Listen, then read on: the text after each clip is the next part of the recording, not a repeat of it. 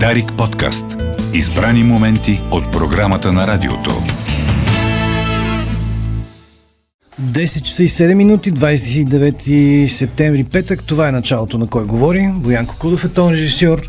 Юрий Яковлев е отговорен за нашето видеоразпространение в социалните мрежи YouTube. Новините представя Никола Братонов. Ще бъдем заедно до 12 часа. По традиция в петък започваме с голямото жури. То днес е голямото колегиално жури или колегиалното голямо жури, както решим, така ще го кръстим. Или малкото колегиално Или малкото, по-малкото колегиално жури, не знам. След сравнително успешния опит в края на миналия сезон, екипът ни а, реши всеки последен петък на месеца да се събираме в студиото и да коментираме актуалните теми. И тъй като ние сме само трима като екип, а форматът предполага да сме петима, ще каним и наши колеги водещи в радиото. Мария Черешева, Явор Симеонов и Драго Симеон, и а, Явор Сидоров и Драго Симеонов са при мен. Мария ме погледна. Обикновено аз ги правя тези редакторски. А, а пък колегата Александър Дедев е на телефона. Здравейте на всички. Здравей. Здравей. А, само да, така, да включа тук Viber групата, защото тя знаете колко е активна. Нашите приятели от Viber са много активни. Включвам я. А, остават точно един месец до местните избори. Предизборната кампания започва днес официално, макар че реално водещите политически сили в, са в режим на агитация от поне 3 месеца. В началото на седмицата станахме свидетели на един отложен взрив, който последва оставка, приета без отлагане, както се казва. А, естествено, че става дума за Антон Хикимян, който почти директно от екрана скочи в политиката. Предлагам да започнем с тази тема, макар че май много се изтърка вече. Ако имате други предложения, казвайте. И се изтърка, и не се изтърка. Добре. Изтърка се, разбира се, от гледна точка на това, че всички говорят за това последните пет дена, обаче аз не чух до този момент нищо от обратната страна, от страната на ПСЕМ, например. Какво може да се направи, за да се предотвратят такива ситуации.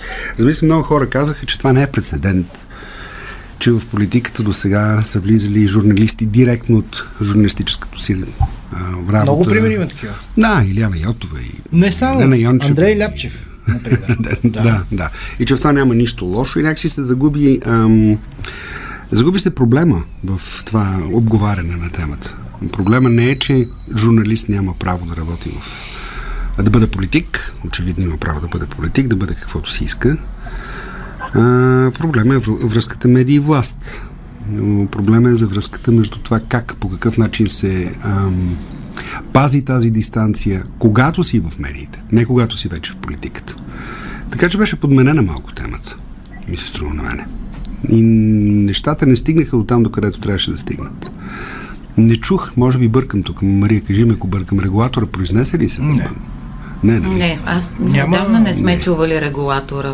Не, напротив, да. онзи ден са извикали депутатите от някаква комисия, шефа на регулатора, да я питат защо в а, социалните медии има публикации за фейк публикации за българския туризъм. Нерде mm-hmm. регулатора, Нерде е социални да, мрежи. Но, едно... Е, да, не, ние не сме чули регулатора. Депутатите искат да чуят регулатора по някаква Тема, Тотално и релевантна да, тема. Абсолютно. Мен обаче само за едно нещо да завършим. Едно нещо много ме развесели в цялата тази история и то беше реакцията на BTV, които решиха да отнемат достъпа на Антон Хикимян до нюзрума след като той се кандидатира и излезе от журналистиката, което е... Много... А какво значи това? Някой може ли да го обясни? Какво значи? значи, че няма право. Най-вероятно няма значи, да има карта, с която да, да влиза вътре. Да влиза само това. Това не е прецедент там. А, и не само там, и в други медии има блеклист на журналисти, но много са малко те. Не само, че няма право да няма карта, с която да влезе, ами няма право въобще да пристъпи този прак там.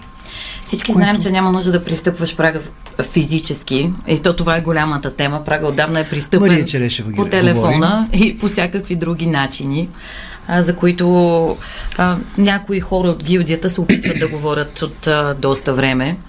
Мен също ме а, притеснява и въпроса с обективността. А, защото а, всички големи медии, изобщо и журналисти се бият в гърдите. Аз съм обективен, тук всички гледни точки, това е мотото. Мисля, че точно в BTV на новините. А, изведнъж от днеска за утре ставаш кандидат на дадена партия. Тоест, не е ли по-честно да се знае кой на кого симпатизира и с кого вече работи? Защото подобен тип виждаме граждански квоти от Демократична България и такива а, реформаторските партии. Също граждански активисти, ако не се лъжа, инфуенсъри, журналисти също влизат а, по този начин. А, възможно ли е изобщо да има обективност и не е ли по-честно, както са да кажем в Великобритания медиите, знае се, че тези са консервативни, очевидно симпатизират Те на обявяват. консервативната партия, тези са с Еди кой си. Тук имаме едно всички гледни точки, ние сме много неутрални, сега ще поканим един, който твърди, че вали, един, който твърди, че не вали, но никой не се сеща да погледне през прозореца и, и сме си а, изчистили имиджа че сме много обективни, при положение, че хората се съмняват. Драго Симеонов. Това, с, това с Хикимян е симптом на, на нещо, което много отдавна е започнало като процес. И то е болезнен симптом негов, някакъв вид обрив, на който всички реагираме, чешем се ся известно време, след което ще ни мине до следващото му проява. Но трябва да си дадем сметка в какво се превърна новата власт и новата журналистика. Казвам новата, но обикновено и властта и журналистиката много обичат да си лепят този етикет ново-ново и мине си известно време, айде ново-ново. Това е най-старата история. А, откакто журналистиката, това е, може би 50-те години се случва в Съединените щати, започна да е участваща в процесите, но се вади от тях. Това е новата журналистика. Старата журналистика е тази, която казва серия от факти и изобщо отказва да ги коментира от там нататък, да става каквото ще. Литературата да ги коментира. Но художественото влезе в журналистиката. Личното влезе в журналистиката и това беше целта на журналистиката, за, за да вълнува хора. Е, това е стори... Иначе кой така, ще ти... Сторителинг. Точно така. Да. Ако слушаш само едни новини, които са так, так, так, так, так, искаш нещо емоционално. И за това, ако обърнете внимание, от известно време новините всъщност са скриптирана драма. Този починал, онзи починал, трети го заболял, четвърти еди какво си, так, так, так. Е, а, те са жанрови новини. Това не са новини. Това е вид жанр, който всеки ден излиза и ние чат пат реагираме на това как може само с така лоши. Не. Но истината е, че те търсят емоционалният отклик, който е много по-голям на нещо негативно, отколкото нещо позитивно, пък те не се излучват толкова. Та, в момента в който журналистиката много си повярва, че четвърта власт по грешна причина, защото тя е четвърта власт по една много конкретна причина, че може да упражнява контрол върху останалите власти, а не защото самата тя може да контролира наратива на обществото. Тя се обърка журналистиката и започна да го контролира.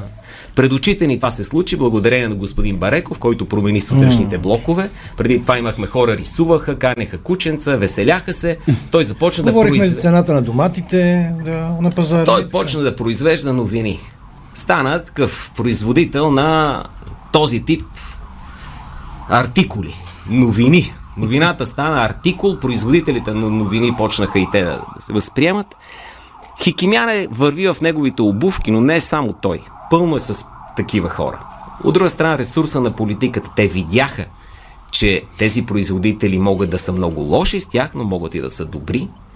И следователно в някакъв странен властови валс между двете сили, в крайна сметка започнаха се раждат политици-журналисти и журналисти-политици не съвсем разпределени.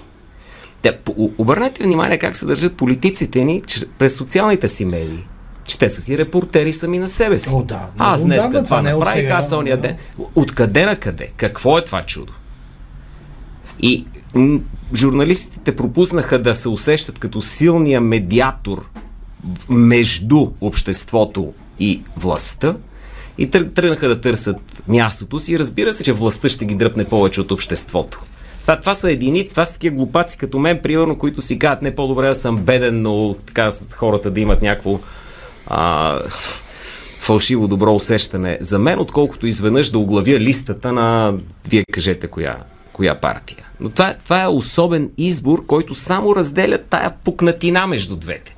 И не върши услуга на журналистите, защото не стига, че се ползваме с лошо име сред обществото, сега хептен и от политиците намазахме негатива.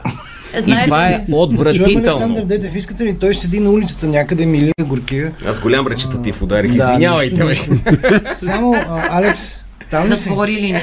Алекс, съм, тук съм, здравейте, надявам се, че ме Чакай само добре. да кажа едно, един коментар, за да отговорим на човека. А, господин Донков, аз имам един въпрос, казва Камен, който вероятно няма да ви хареса. Що пък? Нямам нищо против вашите гости, но не мислите ли, че с една идея по-разнообразни гледни точки бихте били четири идеи по-обективни и полезни за клета майка България? А, само да кажа, явно не сте чули и сте пропуснали началото. Това е голямото колегиално жури. Ние сме един екип, очевидно мислим еднакво. Може би, а може би се Аз със себе си не мисля не. еднакво всеки ден, така да. ли с някой друг, така, че, тук отхвърлям това директно. До този момент, освен това, имаше и различни гледни точки към проблема, така че не виждам, че дали има някакъв, не виждам някакъв проблем. Не, така. ние не мислим, ние имаме различни политически убеждения, Точно тук, така, с които да, не ви занимаваме, да. но спорим, да кажем, така да. че...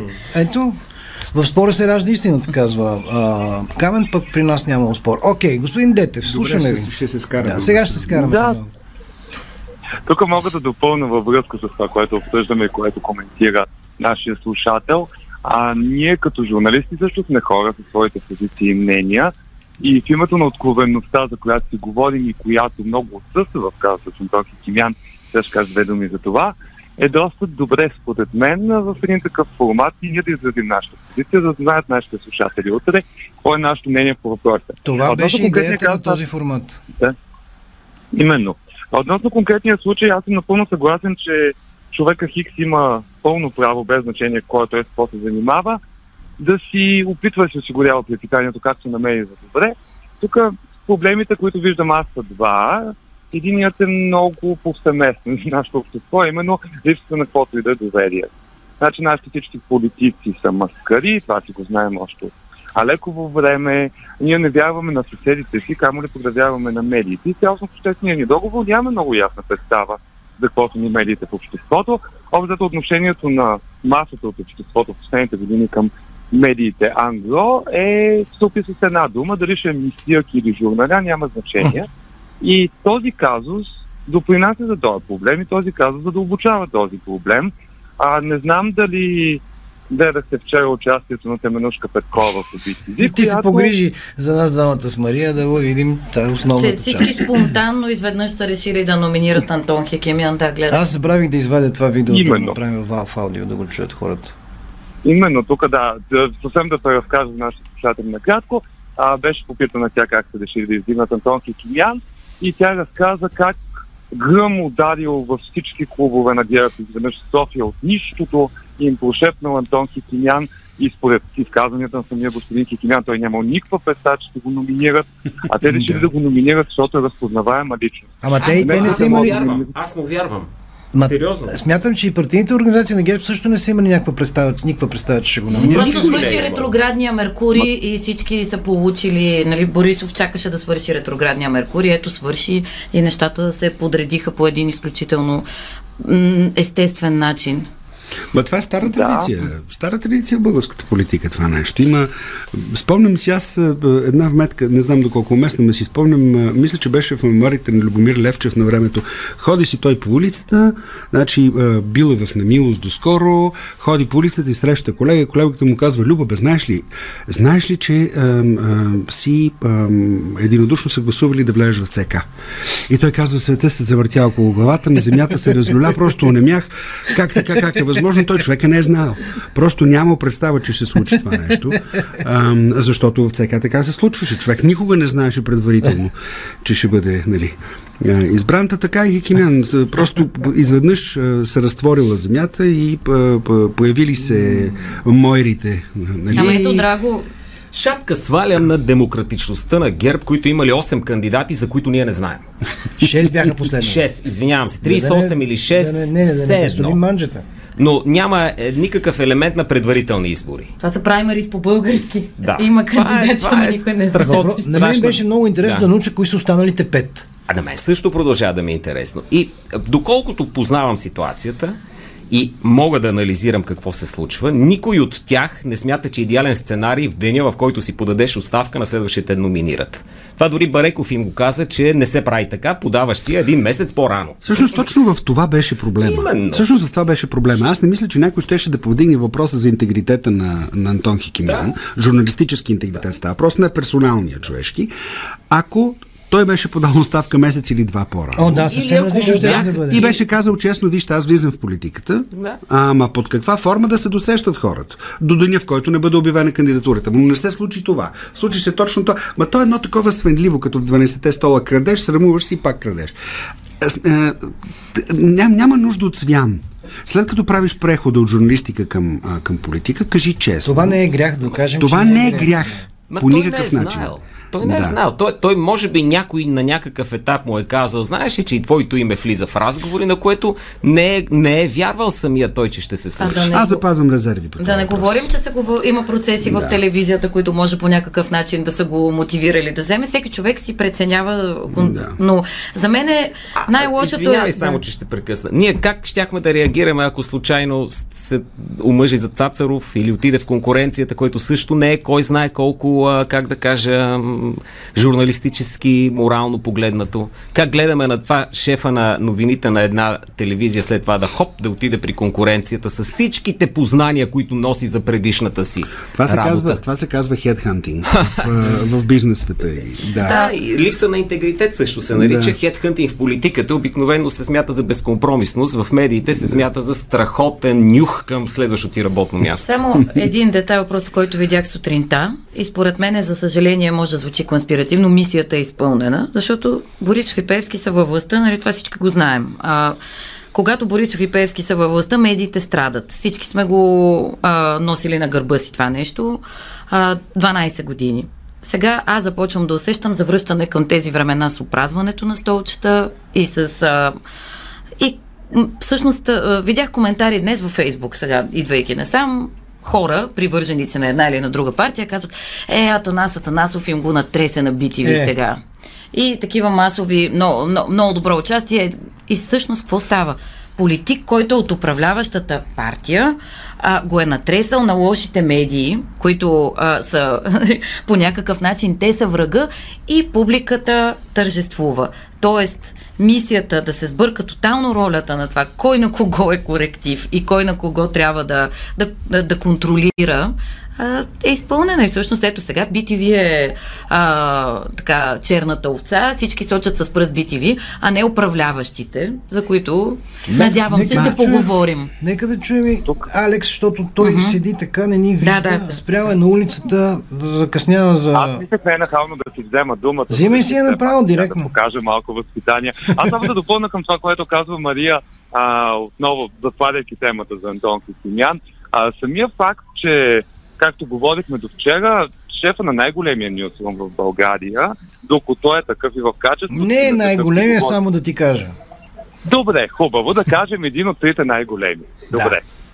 А, ако той приемем тази хипотеза, в която си говори нещо по телефона с лидера на най-голямата партия и се опитва някакси да си а, осигури преживяването, защото нали, заговори се, така може би публична тайна, че рейтингите на битиви последните последно време не са особено добри, съответно столчето да тази любима дума, нали, очевидно му се клатите. Той си говори с него и след това започва да се разиграва някакъв водевил, от който ние въобще не разбираме този процес, как се случи, от кога е започнал и по какъв начин се стече тези разговори. И остава едно послание към хората, което гласи следното.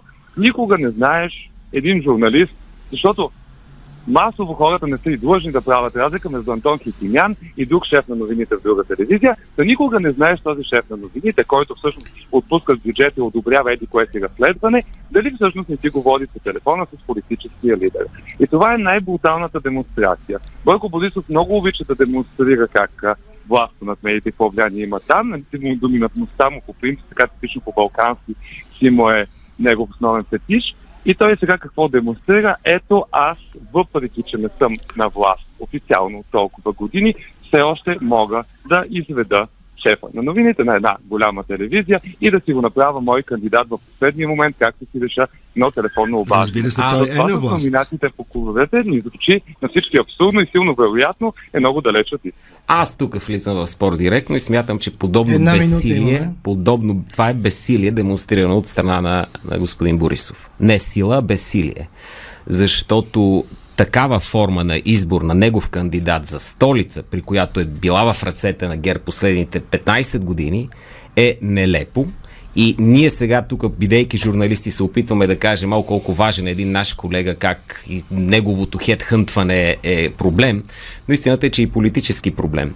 И ще ви запозная с един много по-голям мой страх след малко, като му дойде времето, а именно, че ние много говорим за медии, но не си даваме сметка как изглежда медийната среда и колко все по-намаляващо влияние имат традиционните медии, които ние смятаме за голямата работа. Така че в крайна сметка Хикимян вместо да се превърне в собствена медия, инфлуенсър, канал да направи, да почне да, работи като журналист, оттам нататък изкарва парите си, предпочита да направи този компромис със себе си. А в същото време хора като Цанов имат по половин милион гледания първо интервю с обекта на, на, да, с Дебора, с обекта на обществения интерес и никой не го смята за медия. Ако утре предложат на него да е кмет, как ще реагираме? Знаете ли колко забавно? Наистина Цанов направи да. първо на интервю с Дебора, то само за половин ден беше да, гледано половин милион пъти, след което едната от големите телевизии излезе и каза първо интервю с Дебора в ТВ ефира. Еми, Ама извинете, цяла Ема, България вече вижте, го е гледала в YouTube. Част от, част от проблема, разбира се, Виждате за който... Ли човек там? Да, виждаме го отлично, за който много малко се говори, е, че както имаме обществена фрагментация, така имаме и медийна фрагментация, така имаме а, стрив на традиционните медии. Това естествено по никакъв начин не фигурира в, в разговора за това как, как се медира политиката, през какви канали. Предлагам да, политиката да изглежда край, няма хора. Предлагам да, да сложим край. Това. Никола Бартанов ще чете новини сега в uh, една минута, след една минута в ефира на Дарик. Ожесточена дискусия в нашата Viber група, но продължаваме веднага след, uh, след новини. 10 часа и 42 минути. Днес е 29 септември, петък. Колегиалното голямо жури или голямото колегиално жури. Мария Черешева, uh, Драго Симеонов, Явор Сидоров и Александър Детев на телефона. Надявам се, че вече е там. Бих искал Толкова да започнем. Да, ето го, здравейте отново. Бих искал да започнем а, тази част от а, голямото жури, от нашето заседание, с един цитат от а, нашата Viber група. Може да ни откриете и да пишете там, ако искате. Напишете просто кой говори в тресачката и ще ви излезем веднага. Юлия Велева пита. Резонен въпрос, според мен. Дали след време ще се появи дисертация на тема? Ролята на ретроградния Меркурий в българската политика. Най-вероятно, но никой няма да я прочете. Просто дисертации никой не чете, за съжаление. Както все по-малко и по-малко, както каза Драгомир Симеонов, традиционните медии влияят на дискурс. Аз иска да кажа нещо, последното нещо всъщност, което иска да кажа в предишната част, беше, че чуваемостта на традици... традиционните медии престанаха да бъдат медиатор на политическото в България.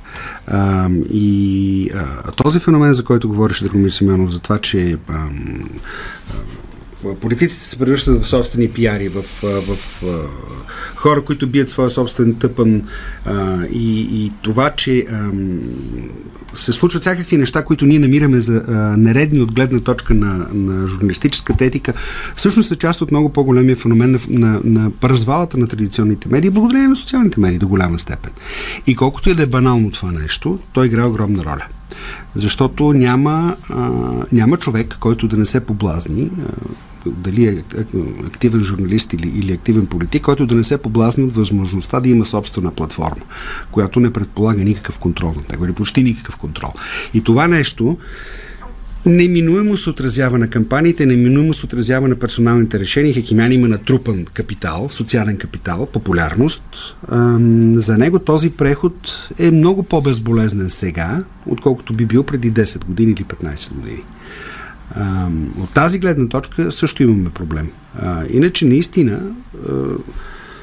няма, няма някакъв, някакъв, особен, някакъв особен проблем в това журналист да бъде политик, но тая липса на дистанция и тая липса на, на буфер а, и това прескачане, пък, за което Мария говореше буквално вчера днес. Не, той си е директно а, от ефира, в, да. макар че той отдавна Ама не е чакайте, ние имахме политик, да. който се изживяваше като разследва журналист едновременно. Нали? Да. Елена Йончева, която беше депутат. Точно така. БСП, и ходеше да прави и филми. правеше разследвания. Защо имахме? Тя си е политик все още, евродепутат. Да, да, тя е евродепутат. Да. Но а, и това сме виждали. Именно. Тоест тази граница Политик е развита... разследва журналист да. едновременно, при положение, че разследващата журналистика трябва да разследва политиката. Mm. Така че тая граница отдавна я няма. Искам да отговоря на госпожата за ретроградния Меркурий. Ние едно се шегуваме с ретроградния Меркурий, но той беше привнесен в общественото говорене от доста от високо.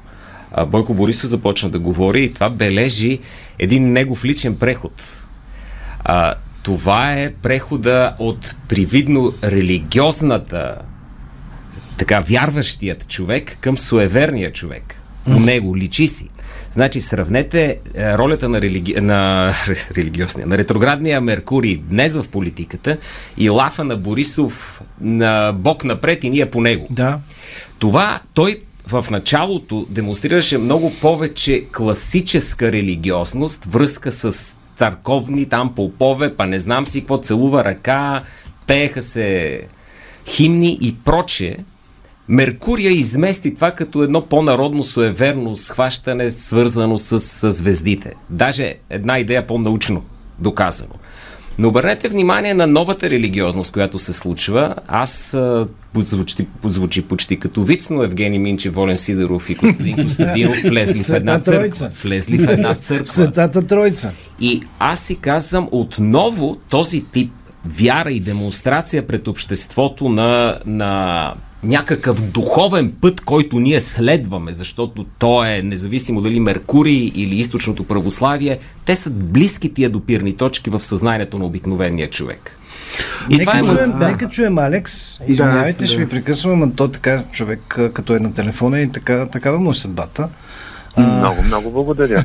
Оценявам го. Александър Детев. Във връзка с традиционните медии, просто искам да допълна нещо. Именно а, Поставени са те пред едно много сериозно изпитание. Това е в международен план да докажат смисъл от своето съществуване, а след това пък вече да убедят и читатели, слушатели, зрители, всъщност да убедим, би трябвало да говоря тук в първо лице, да ги убедим, че трябва и да ни подкрепят, защото знаете, че моделите на финансиране са чупени. Общо взето това, което се казва най-устойчиво са абонаментите и наистина вярата на хората, че има смисъл от нас, традиционните медии.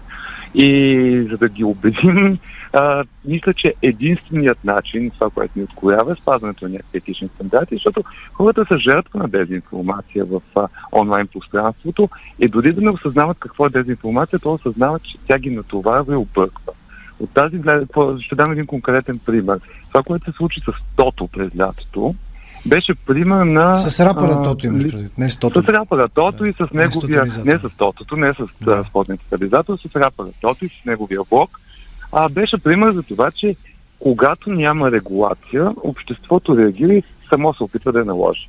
Нямаше кенсъл култура, в която някой е копи-пейснал някакъв зловреден модел от Запада. Не, не. Беше естествена реакция.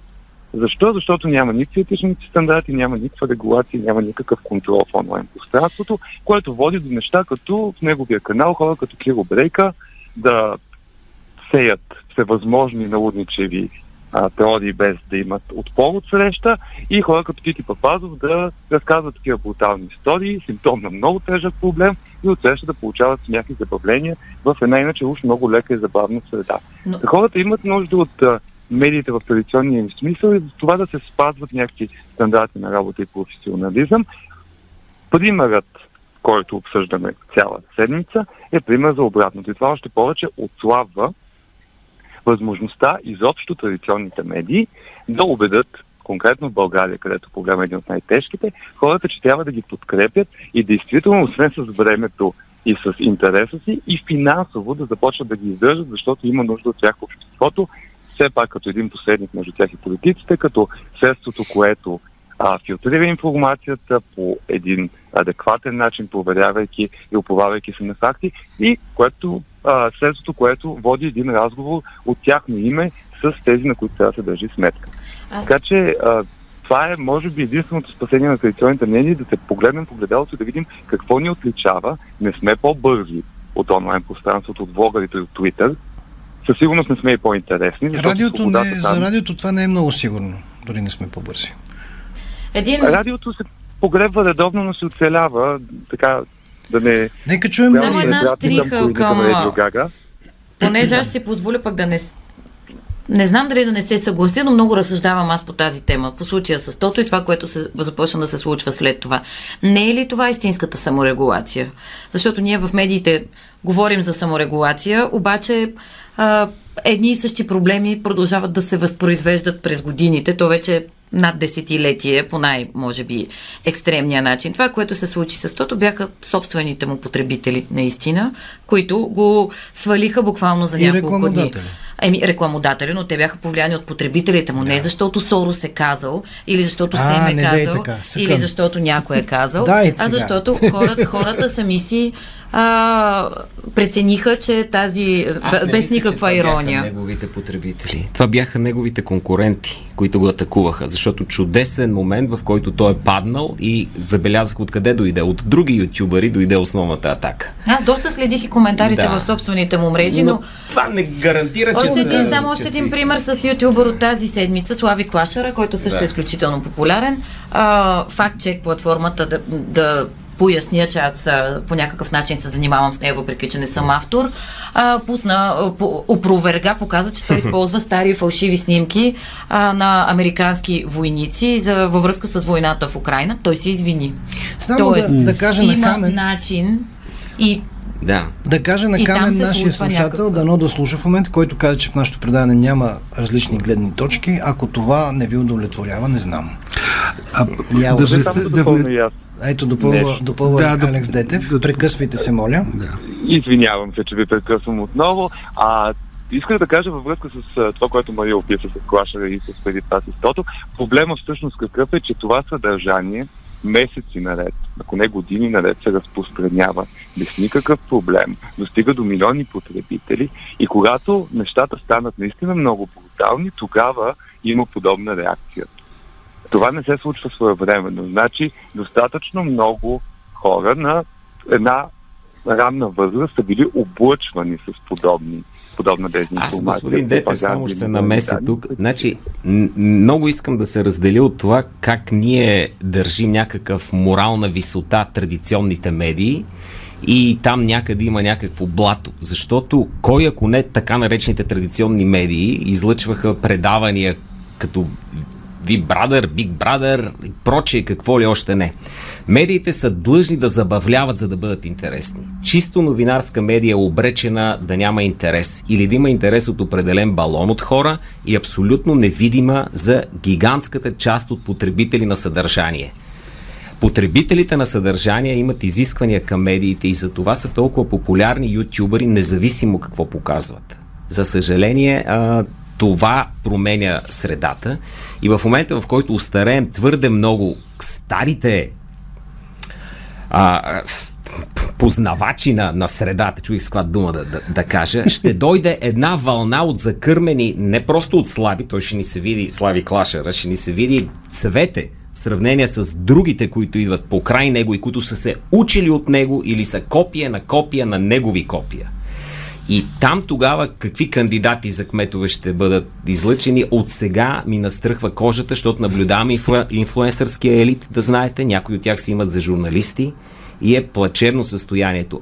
И всичко отново опира до начина по който разговаряме между поколенията. Това е абсолютно прекъснат този разговор и на мен е много мъчно. И а, така, не знам. Добре, де, като говорим за саморегулация на, на обществената среда, част от която са медиите, а, защо, защо критикуваме господин Борисов за това, че е преминал от а, а, традиционната религия към суеверията ми? Той човек е напълно в крак с времето и съвсем гъвкаво се отнася към нещата и много правилно. Тук виж а, а, как, естествено, че ще се клане на ретроградния Меркурий. Тук виж, в противни случаи целуна ръка на някой руски агент. В, и, и една в тема, която свързва всичко това, за което говорите, една новина, да. която ми попадна вчера, защото в крайна сметка наистина а, средата е такава и ние не можем да се сърдим на младите хора къде се намират и какво им е интересно. Розмари Демел ще преподава в българско училище. Страхотно. Реклами. А... Две минути преди 11 продължава заседанието на а, колегиалното голямо жури или голямото колегиално жури. Нямам представа. Мария Черешева, Александър Детев, Явор Сидоров и Драго Симеонов. Александър Детев се надявам да е на телефона. Няма как да не обърнем малко внимание и на нашите, м- нашите слушатели и почитатели в Viber групата ни. А, госпожа Черешева, казва Калина Марино, Мали, Маринова, относно Елена Йончева съвсем не е права. Това е една от фундаменталните причини депутатите да имат имунитет, да могат да изнасят каквато информация, с каквато информация разполагат. И още веднъж казва, не ми е никаква Елена Йончева и партията, от която е излучена, но това изказване на Мария Черешева е неуместно и а, ле, често леко се излага или често, честно казано се излага. Ама чакайте, разбира се, че депутатите имат имунитет и достъп до повече информация от нас. Тяхната работа е да изнасят това в интервюта, в комисии, да сезират институциите, а не да казват аз правя журналистическо разследване, защото ти не си в... Да, няма бив журналист, до някаква степен. Това си го носим дори да си сменим професията, но има как да надградиш, бидейки депутат, разбира се, всички трябва да изкарват писти. информацията. Ти не можеш писти. да си едновременно и на двете.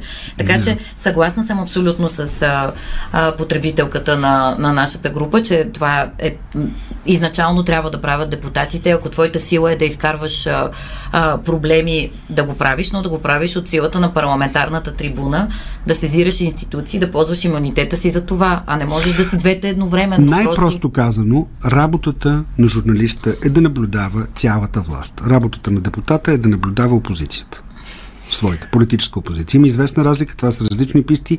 Основателно е наистина коментара на госпожата, но, но не може да се каже, че Елена Йончева може да бъде едновременно журналист и разследва журналист и депутат. Просто защото това автоматично означава, че тя трябва да разследва и себе си. Тя трябва да разследва и най-близките си съпартийци. Нещо, което тя едва ли би направила. Не казвам, че тя няма смелостта да го направи или не е правила сериозни разследване, ни най-малко. Просто това са много различни неща. Добре, да продължим нататък. Аз искам да питам Драго Симеонов. Господин Драго Симеонов, няма ли да направи и той канал за неговото предаване? Понякога ми се иска да му каже нещо, но ви няма обратна връзка, казва Пламен Стоянов и уточнява, че става въпрос за Viber група. Viber група. Аз, господин Стоянов, моето предаване да се така изцяло на, на моите плещи и не мога още един ангажимент да поема, но може да ми пишете на моя, ако искате, Фейсбук, който е изключително достъпен и комуникирам непрекъснато с хората. Защо оставиш на хората и паролата за профила ти направо да Да, това е другия вариант. Години наред е имало отворена, отворена връзка и знам, че там най-бързия печели обикновено и пак, може би няма да е доволен слушателя ми, готов съм да си поговоря с него в някакъв... Веселина Рух, последно, а, така малко да, да, как, как да се почеткаме. Аз искам да ви поздравя и да споделя радостта си, че сте заедно и както винаги умно и честно се заявявате, пазете се дяволът на съблазанта, дебне всеки от вас, но когато го съзрете, атакувайте. Благодарим. На Веселина продължаваме нататък. Аз предлагам тъй като тук върви много силна дискусия в групата, но не можем да, да обръщаме внимание само на нея. А, всеки от нас си е намислил по някакви теми. Аз моята я моята вече я пуснаха, но тя беше обща тема. Предлагам да минем към темите на другите колеги а, и предлагам да започнем с нещо, което аз нямам представа какво е. Александър Детев си е, си е набелязал като вариант. Имаме ли нещо от вас, господин Детев, като предложение за обект на голямото жури днес?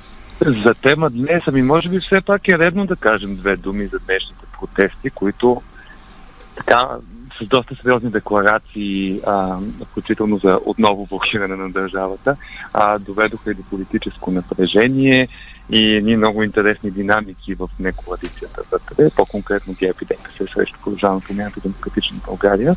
А, аз без да съм енергиен експерт, а, мога да кажа, че от години наблюдаваме пак липса на каквато и да откровенност и комуникация с хората защото истината е, че този сектор, който е засегнат, а именно въгледобивния сектор и въглепреработката и съответно топлоелектрическите централи, е един сектор, който е на доизживяване. Но това никой от нашите политици не смее да артикулира, да представи след хората, нито да се изгради някакъв план как тези десетки хиляди заети в този сектор, ще бъдат преквалифицирани и хората, една голяма част от тях, сега тук за менеджмента може да говорим по друг начин, но една голяма част от работещите са изключително притеснени за най-базисните неща от живота им, а именно финансовата стабилност на тях и на семействата им. А е много важно да се каже, че това го виждахме от всички политици през годините, които буквално залъгват хората, че ангажиментите, които ние поемаме, плана за възстановяване и устойчивост и въобще цялата линия, по която се движи Европа и Западния свят, е за намаляване на емисиите, за прекратяване на въгледобива, поради това, че е мръсен, опасен за здравето и така нататък. И вече като общество може да си позволим да се грижим повече за здравето на хора, включително и за заетите в този бранш. Това никой така и не го артикулира на тях и ставаме свидетели на подобни спорадични скандали, претрени протести, които водят до едни грешни обещания. Никой не поглежда хората в очите да им каже този бранш си отива. Трябва да се работи, да има стратегия за това. Първо, енергийно България как ще се справя след това. Второ, заетите в него как ще продължат кариерата и живота си и как ще се преквалифицират. Че е важно тази тема да споменем, защото все пак е темата на деня, с която се занимаваме. Да, в тази връзка да кажа, че близо 12 км е задръстването на автомагистрала Тракия заради протеста, протеста на енергетиците в района Стара Загора, блокирана автомагистрала Хемос посока, т.е. извинявайте, автомагистрала Струма а, от а, служители на Тец Бобов дол, в района на тунел Блатино посока Благоевград, освободена е посока София, така че има напрежение наистина, както а, у нас по пътищата, така и политическо напрежение. Някой нещо има ли да каже по тази тема? Струва ми се, че този протест за разлика от предния протест на така наречените зърнари за, на зърнопроизводителите, е много по-сериозен. А, сега аз не вярвам, откровено ви казвам, не вярвам в възможността за пре, преквалификация на десетки хиляди миньори. Това ми се струва утопично. Близо 50 хиляди. Да, 50 хиляди миньори. Това ми се струва утопично. Наистина, и това иска да кажа на Александър Детев, в техни случаи не можем да говорим за кариери. Това са хора, които са обвързани традиционно. Това е традиционна работническа класа, обвързана е традиционно с една индустрия. Този модел на възхода, десетилетната доминация на тази индустрия, след това нейния опадък, завършва така, както е завършил в така наречения ръстбелт на Съединените щати и в а, британските индустриални а, градове. Той ще завърши с трайна безработица, най-вероятно, ще завърши най-вероятно с а, а, траен спад на, на стандарта на живот на тези хора. Така че, да, необходимост има много голяма от а, а, вниманието на държавата върху, върху тази индустрия, но няма, тук няма, няма готово решение. А, не, не, не трябва да си въобразяваме, че с а, махането на вълшебна пръчка ще се стигне до преквалификация и някакси една, ен, един мек преход към а, модерни, съвременни, удобни работни места за тези хора. Те имат основание да протестират. Съвсем отделен е въпрос е, че наистина въглишната индустрия е на края на живота си. Но, но, но решението няма да, бъде, няма да бъде стандартно. Решението ще бъде някакво ново решение, ако изобщо се намери от страна на държавата. Тук аз също за решение ми е много трудно да говоря, но тъй като съм работила пък много по темата за замърсяването от тези тецове, а, репортажи съм правила и така. За последен път бях преди няколко месеца при големо село. То се намира до Тец Бобов дол, защото пък чухме, че а, те си протестират. Те, те протестират и блокират. Ами, а, разговаряла съм с хора, които са се отказали да работят повече в този Тец, просто защото а, здравето им е а, на първо място. Хора, които имат семейства, които се изнасят от въпросното място, големо село. Там просто като... А, няма да забравя един кадър, който ние заснехме с камерата и това беше, нали, кадърът. А, на детската площадка на центъра, като прокараш пръст, той става целия в черен прах. А, това нещо не би трябвало да се излъчва от каквото и да е предприятие. И кмета последния път, може би не го цитирам съвсем правилно, а, говорихме си с него и той казва, ние предпочитаме да умрем от глад, отколкото от, от, от отравяне и от болести. Тоест, а, а, този детайл с замърсяването и с неспазването на стандарти от страна на тези тецове, особено тези, които са а, индиректно или директно свързани с а, Ковачки, един от малкото така силови фигури на прехода, която по някакъв начин остава незасегната, за разлика от много други, също е много важен детайл. И не можем да говорим за хората в е, всичките там миньори, всички хора от тези райони искат едно и също. Не просто никой не ходи да говори с тях честно и да се занимава с проблемите им, защото никой не иска да бъде тровен и да се изнася с семействата си на други населени места. Иначе там е развит район, там няма причина хората да се изнасят да. масово. А, и аз имам наблюдения. Има страшно големи интереси. В Стара Загора да не говорим за големите тецове, които далеч не са само български, така че всички трябва да седнат на масата. Но това не са едни заблудени миньори, които не знаят за какво става въпрос. На тях просто абсолютно нищо не им се предлага. И както според мен ще стане, колкото и да звучи така пораженчески и в духа на общия тон в България, отново в последния момент търсим някакво решение, нещо за което трябваше да бъде, така трябваше да помислим много отдавна и отново няма да е най-доброто решение. Не, про, няма никакво съмнение, че това, тези, тези индустрии троват въздуха, троват природата и троват хората. Разбира се. Аз не говорех за това. Аз говорех за, за, за иллюзията, че 50 хиляди миньори могат да бъдат да, преквалифицирани да, и прехода им от тази индустрия, замърсяваща и вредна, към нови, чисти и ам, добре обезпечени работни места ще бъде гладък. Няма да бъде гладък. Най-вероятният изход от това нещо, казвам го директно, казвам директно това, което мисля, е, че тези хора ще отидат на улиците и всеки ще се оправя самостоятелно. А, завършваме тази тема, ако Драго няма какво да каже по въпроса. Не, аз имам какво да кажа, но чудесно, чудесно моите с колеги един коментар, няма смисъл. С един коментар на Тодор Чамов, невъзможността от Viber групата, да кажем, невъзможността за автентичен, реалистичен разказ за бъдещето на енергетиците и миньорите от Маришкия басейн е Гордиевия възъл пред правителството. Точно така е. Така, реклами но и се тези 50 хиляди човека са една потенциална сила, която в какво ще се влее и как ще изрази недоволството си за в бъдеще е също голямо Имам обосновано предположение. Аз също имам такова. Можем да направим да, обосновано да, предположение. Реклами. 11 часа и 13 минути. Голямото жури днес е в състав Мария Черешева, Александър Детев, Драгомир Симеонов и Явор Сидоров. А, това е голямото колегиално жури. Имаме още 20 на минути а, от това наше заседание този петък. Ако се чуете защо сме заедно всички тези хора. Да прави ми много лошо впечатление, че при първия анонс бях първи, при втория втори, при третия съм трети. Така е в този да живот на, на ротационен да, принцип. На ротационен принцип. Винаги Мария Черешева първа обаче. Mm. Да, да, винаги тя. Е, една съм ви сега. Да, да. да, ако да, да кажем на слушателите, които сега се включват или малко по-рано, защо сме в този състав, защото сме решили всеки последен петък на седмицата, на месеца да се събираме а, ние, екипа на, на кой говори, и да каним колеги от радиото, а, с които да коментираме актуалните неща. Не е задължително да бъдат винаги от седмицата. Драго Симеонов да. има пред, конкретно предложение, според мен. Серия от конкретни Серия предложения. Кое, кое от кое е по-интересно? и от друга страна, кое от кое е по-предъвквано. Затова се чуда от, откъде да започна. Нямаме много Понеже, време. Да, няма, няма да е много дълго.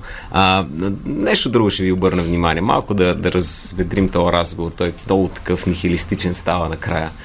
А, медиите, за които говорим, освен задачата да информират, имат задачата и да забавляват и от тази седмица започва новият телевизион, той вече започна новият телевизионен телевизионен сезон на българските медии. Тоест, тръгват нови сериали, тръгват нови забавни програми и така нататък и така нататък. Това е другата страна на разговора с зрителя. И то е много интересно. Значи от една страна се изтупва една драма, за която говорих, която са новините, серия от ужаси, които са се случили. След това разговор, който до никъде не води с силните на деня, които се опитват да маневрират по край ушким трудни въпроси. Те стават все по-лесни, опасявам се. И в крайна сметка идва момента за ескейпизъм. Ето ви малко забавление. Та вчера а, изобщо тази седмица започна нова телевизия, пусна един нов български сериал, който аз много внимателно следя, както всички нови български сериали. Какво разказва за нас? Какво разказва за нас на младата аудитория, която също е тя би гледала това много повече от новините, още повече, че има млади симпатични актьори и иска да знае нещо повече. Но там има разказ за нас в този сериал. Какви сме? Що сме? Пак мутри, пак така, пак онака, пак драми вътре някакви истории. Вечния, вечния За български. За нас българите, да. Това са вечния български разказ е това. На което БНТ контрира с а, предаването в четвъртък вечер, който води Георги Любанов отново. Той човек се разтегна, в смисъл някакво разкъсане на сухожилие да не Жоро получи. Любенов от трябва- сутрин до вечер се казва да, този сериал. в което покани Васил Найденов. Супер, аз, Аз много го уважа- харесвам, Аз да. безкрайно го го харесвам много, да. особено историите му за от преди 40 години. Те са просто привлекателни за младата аудитория до безкрай.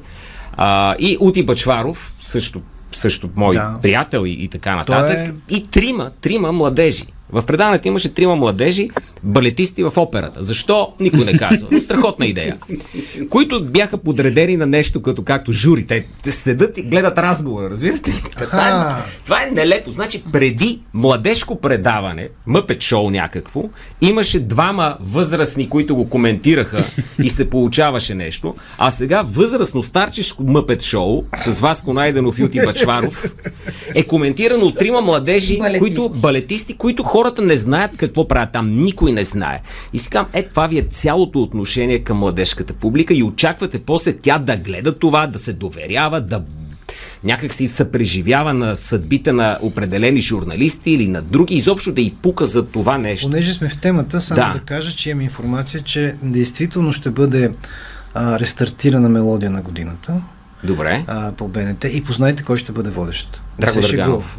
Георги Любанов. Георги много. Любенов. Наистина ли? Да.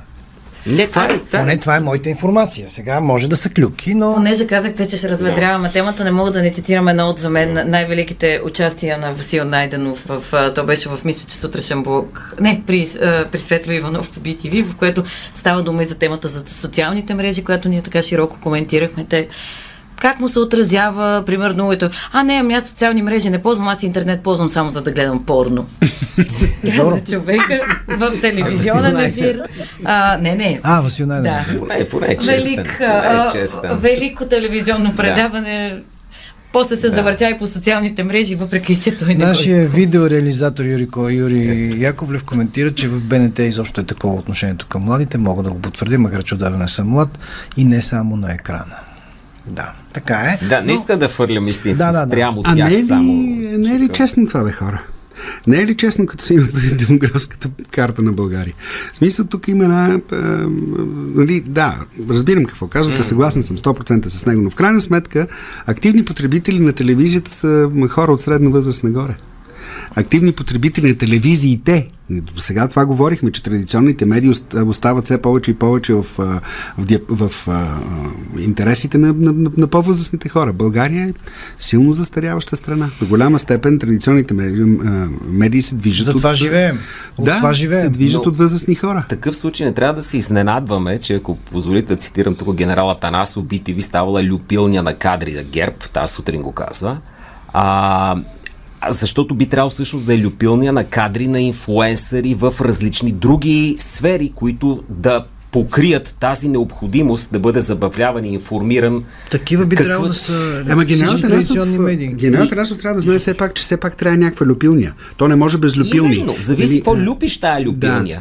И тук Ако- е въпросът, те люпят ли политици в а, люпилни за политици, Не, каквито има не а, люпят. на- навсякъде в развития не свят. люпят и а, раждането, развитието... Мътят ли, люпят ли, какво точно правят? Раждането, развитието и, и, а, а, и кариерните перспективи на политици в България се случват само през две партии. Нека да си кажем истината. През ГЕРБ и през ДПС.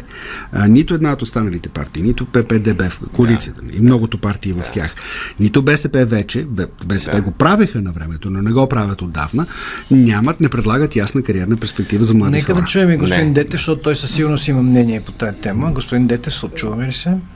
Аз първо по предишната тема чуваме, Добре. исках да кажа нещо във връзка с програмните схеми, с така наречените нови иновативни предавания, които се а, представят на скъпия зрител, който в интерес на истината дори за телевизиите голяма част от него е онлайн вече. Въпросът е как се постига това съдържание.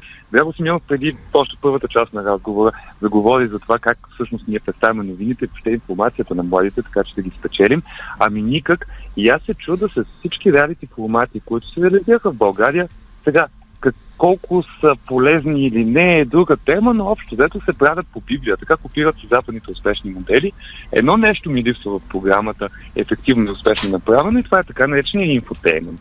Тоест възможността да представяш информация, да разказваш, дори да говориш по сложни политически и економически теми, така че да е интересно и забавно и да привлича внимание. И в а, времената, в които живеем в момента на остър дефицит на внимание на хората, да можеш да представяш една информация достатъчно любопитно, дори понякога прекалено натрупено с твърде много кадри, звуци и така нататък, но все пак по съдържание тя да е качествена и да провокира дебат. Аз такова успешно предаване в българския ефир не съм виждал и се чуда на какво се дължи този дефицит. Освен българския радио, ефир има едно. Български? Едно-две. Едно-две. Едно-две. Три, чакайте сега. три, да. Поне, поне, поне три. да, и няма, нямат нищо общо, разбира се, с медията. Която не, не, не. Опазил ни Бог. Но наистина, а мен ми е интересно и другите какво мислят, защо не може да се реализира, ето, например, едно late night предаване, което да успява по американския доказан модел, където това са най-влиятелните и най-рейтингови предаване, да представя инфотеймент, т.е. да говори по сериозни теми по един увлекателен начин, без да се плъзва по нишата на едни шеги тип, съжалявам към актьорите, които участват в този проект, комиците, да се премесват с някакъв опит за по-саркастичен коментар на злободневните теми. Опита беше направен и беше и просъществувал 19 години, ако не се лъжа. Точно така. Продуцентите се страхуват, че този инфотеймент ще завърши с политическа кариера. И той завърши, и този той, опит завърши да. с политическа кариера за цялото предаване. Точно така. Ан, ангро. ангро влезе в политиката.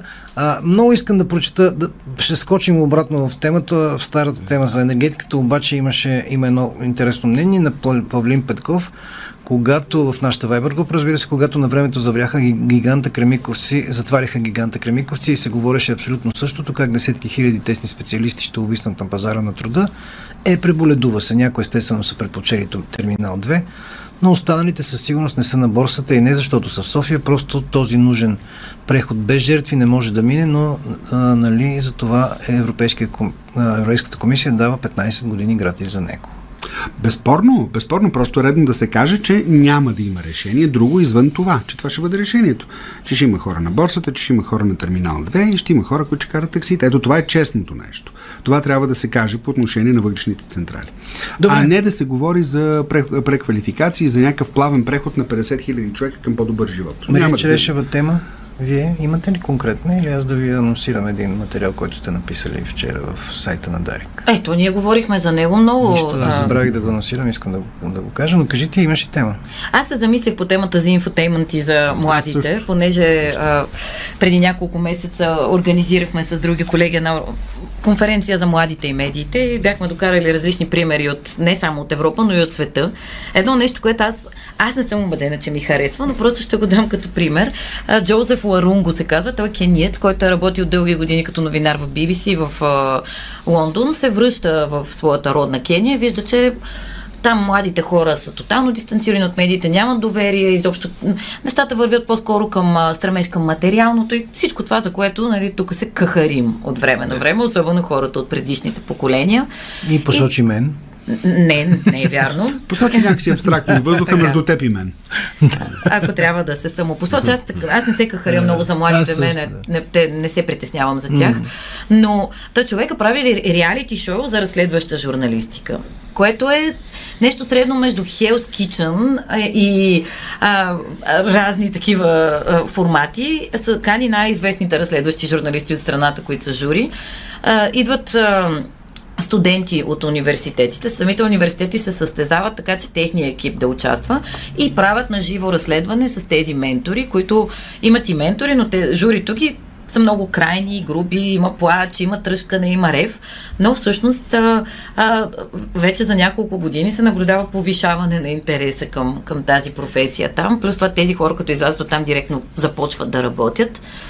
И сега на мен ми се стори, защото аз знам, че разследващата журналистика сама по себе си е стра... адски стресираща и освен това да си поставя в а, така да те гледа цялата държава и да те съдят, ми се струва малко екстремно, но пък от друга страна там работи. Обществото е много конкурентно, харесва им, нали? различен социален контекст. И има много млади хора. И има много млади хора, но ето, че има начини да излезеш извън а, рамката и, да са, и, то, и то това се излъчва по... Има си естествено YouTube и всичко останало, но се излъчва и по национална телевизия, което пък вдига интереса към ефирната телевизия. Тъй, че има начин, има начин да се да мисли за креативни решения. Те не задължително да ще се харесат на всички. Аз пак казвам, а, както младите биха казали, това ми е леко кринч. Обаче работи ли работи, връща ли интереса към тази професия, един вид, връща. Един вид никой не обръща внимание на кинийския Васил Найденов, така да се В смисъл няма, няма а, жури от балетисти, които да... Имаме ли да. А, да, само 7-8 минутки някъде ни остават, не повече, така че ако имаме теми да ги, да ги обсъдим други различни, Яворе, ти имаш Ня... нещо конкретно? Ами, аз мислех, имах една сериозна тема, която няма да захвана да ти кажа честно, защото ми се струва досадно. Наистина, на фона на всичко, което се изказа за интересите на младите хора и за досадата от традиционните медии, традиционните теми, май няма да я повдигна. Може би Драго Симеонов пак ще... Не, не, не, имам да кажа нещо, но той е, да, да, той е мъничко. Значи няма по-голяма звезда в последния месец от гледна точка на инфотеймента в България. Аз съм извадил специално да. едно заглавие, знам какво ще кажеш. От Делян Пески. Да. Няма по-голяма звезда. Това е истинската звезда на инфотеймента в България в последния месец, защото и информира и забавлява едновременно. Ам... Точно така е. И, и го прави изключително успешно. И трябва да се признае, че а, м, значи има, има няколко случая на възкръснали. Единия е Лазар, другия е Феникс, и третия е Делян. А, и наистина шапка му свалям, защото само преди 10 години а, многохилядни тълпи тръмбоваха Дори днес този човек е излязъл да. в коларите и казал няма нужда от коалиционно споразумение. Той да. го така... Даде, да. дати, даде дати за конституционната да. реформа, точни. Даде, и между другото, наистина това е... Лицето на демокрацията. Да, Но, това е забележителен. Много сте скептични. Това е човек, който подлежи на катарзиси. А, не, не, не, аз не го казвам с лошо чувство, аз го казвам с голяма изненада. И напълно смятам, изненада. че, че особено при подходящ натиск от подходящо място, катарзисите са възможни. Те са да. катарзиси по принуда, не естествени, но това не пречи да са катарзиси. От, от подходящо място по подходящо място. да. По подходящо място. И в крайна сметка това е доста силен крепителен хорусан за всякакви видове сглобки и прочие. И ние сега тук искаме някакво така висши морални Както виждате, дори в църквата не ги намираме. Само в някои църкви не ги намираме. Да, Надявам в повечето, но в повечето, да кажем в някои. Всеки е намерил да. собственото Ма те са затворени тия някои църкви все още. Ама той господин Пеевски, само да допълня, все пак се погрежи за църквата, нали? Така че в същия Да, контекст, точно така, той, се погрежи за църквата. за всеки един конфликт. Секунди след като стане известно какво е положението, той се погрежи за църквата. Така че да не го иронизираме, предлагам. Не. В смисъл, както не. решим. Ма то не беше ирония цялото това нещо. Да. Аз мятам, съвсем сериозно смятам, че а, категорията инфотеймент е приложима до толкова, доколкото информира и забавлява. Не, нямам, няма тук саркастични обертонове в това, което казвам. По-скоро ме по-скоро ме впечатлява тази трансформация. Трансформацията е забележителна наистина. Може да е, може, може да някой да натиска правилното място, може катарзиса да е пълен, но факт е, че от публичен враг номер едно той се превърна в говорител на на демокрацията. На демокрацията и на реформата. А, една, една уточнение. Маргарита Ламбрева казва, не давайте грешна информация. Ние не сме давали така информация. На магистрала Струма се чака с часове и не се пропускат коли на 10 минути. Опашката вече е с километри. Мисля, че и това казваме. Mm-hmm. А, финално нещо, защото аз имам един финал, който сега преди малко видях и ми харесва. На и, пред, и предлагам с това да закрия. В смисъл всеки да си каже каквото има, разбира се. А, едно наше момиче, което ако не се лъжа на 20 години, шахматистка, Белослава Кръстева се казва, е втора, няма нищо общо с Нюргул, тя не участва, е втора на, във временното класиране на световното първенство по шах. И това е, дали това е защото има 5 или 6 федерации по шах, или е въпреки това, не мога да си отговоря, но това е втори такъв случай последния месец. Не знам. Мен винаги шахматните успехи са особен вид патология. Извинявайте, че ще го кажа. Да, факт е. Те идват обикновено в травматични общества. Много малко от, от как да кажа, добре развити страни има силни шахматисти. Абсолютно е прав. Абсолютно. Кои са най-силните страни, Хайде, страни в шаха? Азербайджан, Унгария, Иран. Русия, Казахстан, значи трябва да има, задължително трябва да има някакъв хроничен обществен проблем. Някаква драма трябва да има. Но нека все пак, да. тук поправете ме, ако бъркам, ама не беше ли Васил Бошко председател на федерацията? На може би на една от всичките. Не знам, аз не мога да се ориентирам в това може би море от федерация. Може би факта, че си е платил всички, дан, всички задължения към фиска и че... Да, това е нещо, което мина в тази седмица така да. просто за едни 50 милиона, които са, бяха му освободени на, на господин Бошков. Дали, защото НАП твърди, че той няма данъчни задължения на тези фирми и запора беше вдигнат. Дали това има връзка с. Може би да е докладвал за на някой друг Може, данъчните да. задължения, да са му опростили Ама, неговите, нали? Да, такива идеи. Ти представяш ли, това са 10%, да. 50 милиона, 10%, боже мой. Кого е докладвал?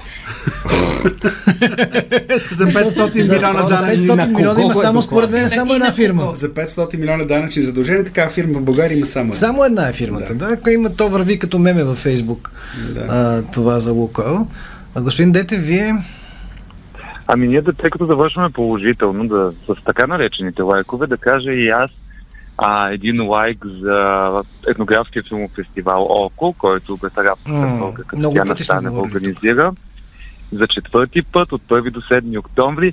Един фестивал, който се реализира на мускули в тия трудни времена за Украина и който освен това се случва с огромната подкрепа на българското общество, което е показателно. Да, много пари и който ни показва и от една страна ни помага да разберем Украина по-добре, от друга страна да разберем и българската роля. Там и арабските българи, за които знаем твърде малко. А, смятам, че си струва да знаем повече, така че фестивалът се случва в София, започва на 1 октомври, както казах, до 7. Вижте програмата, според мен всеки може да намери нещо любопитно със себе си в нея. И за самата Тетяна, надяваме се да я чуем и в ефира ни, докато е тук. За всичко, което прави, за свързването на, да. на Тя е двете е страни. гост в нашите предавания. Слушателите я познават, ама колкото и, говорим, и да говорим за нея, малко ще бъде, така че... А... Прочетете последния и пост в Фейсбук, в който се е разходила боса, боса по асфалта. По, по асфалта да. И а, на фона на така тъй като много е тичала просто с неудобни обувки. На фона на притеснения поглед на една жена, която е питала добре ли, тя е казала, че така ходи по свещената българска да. земя. Тетяна Тъй, че във Facebook, много, да много ме разчувства и мен това, тази публикация. И аз... Вие, млади господа, нещо да ни зарадвате? Ами, аз си казах. Да. Изпях си. Господин Симеонов? А, на оптимистично или песимистично? Как предпочитате да звучи? Искат, е... искат, да, искат да сме на различни мнения. Да, ето тук камен... Така че може да ни заковеш сега. Добре, аз искам да, да кажа да не се притесняват хората, т.е. това е оптимистичното начало. Новините отдавна са мъртви. Отдавна, отдавна. Не сме ние част от смъртта на новините. Не съществува истина, само добре разказана история.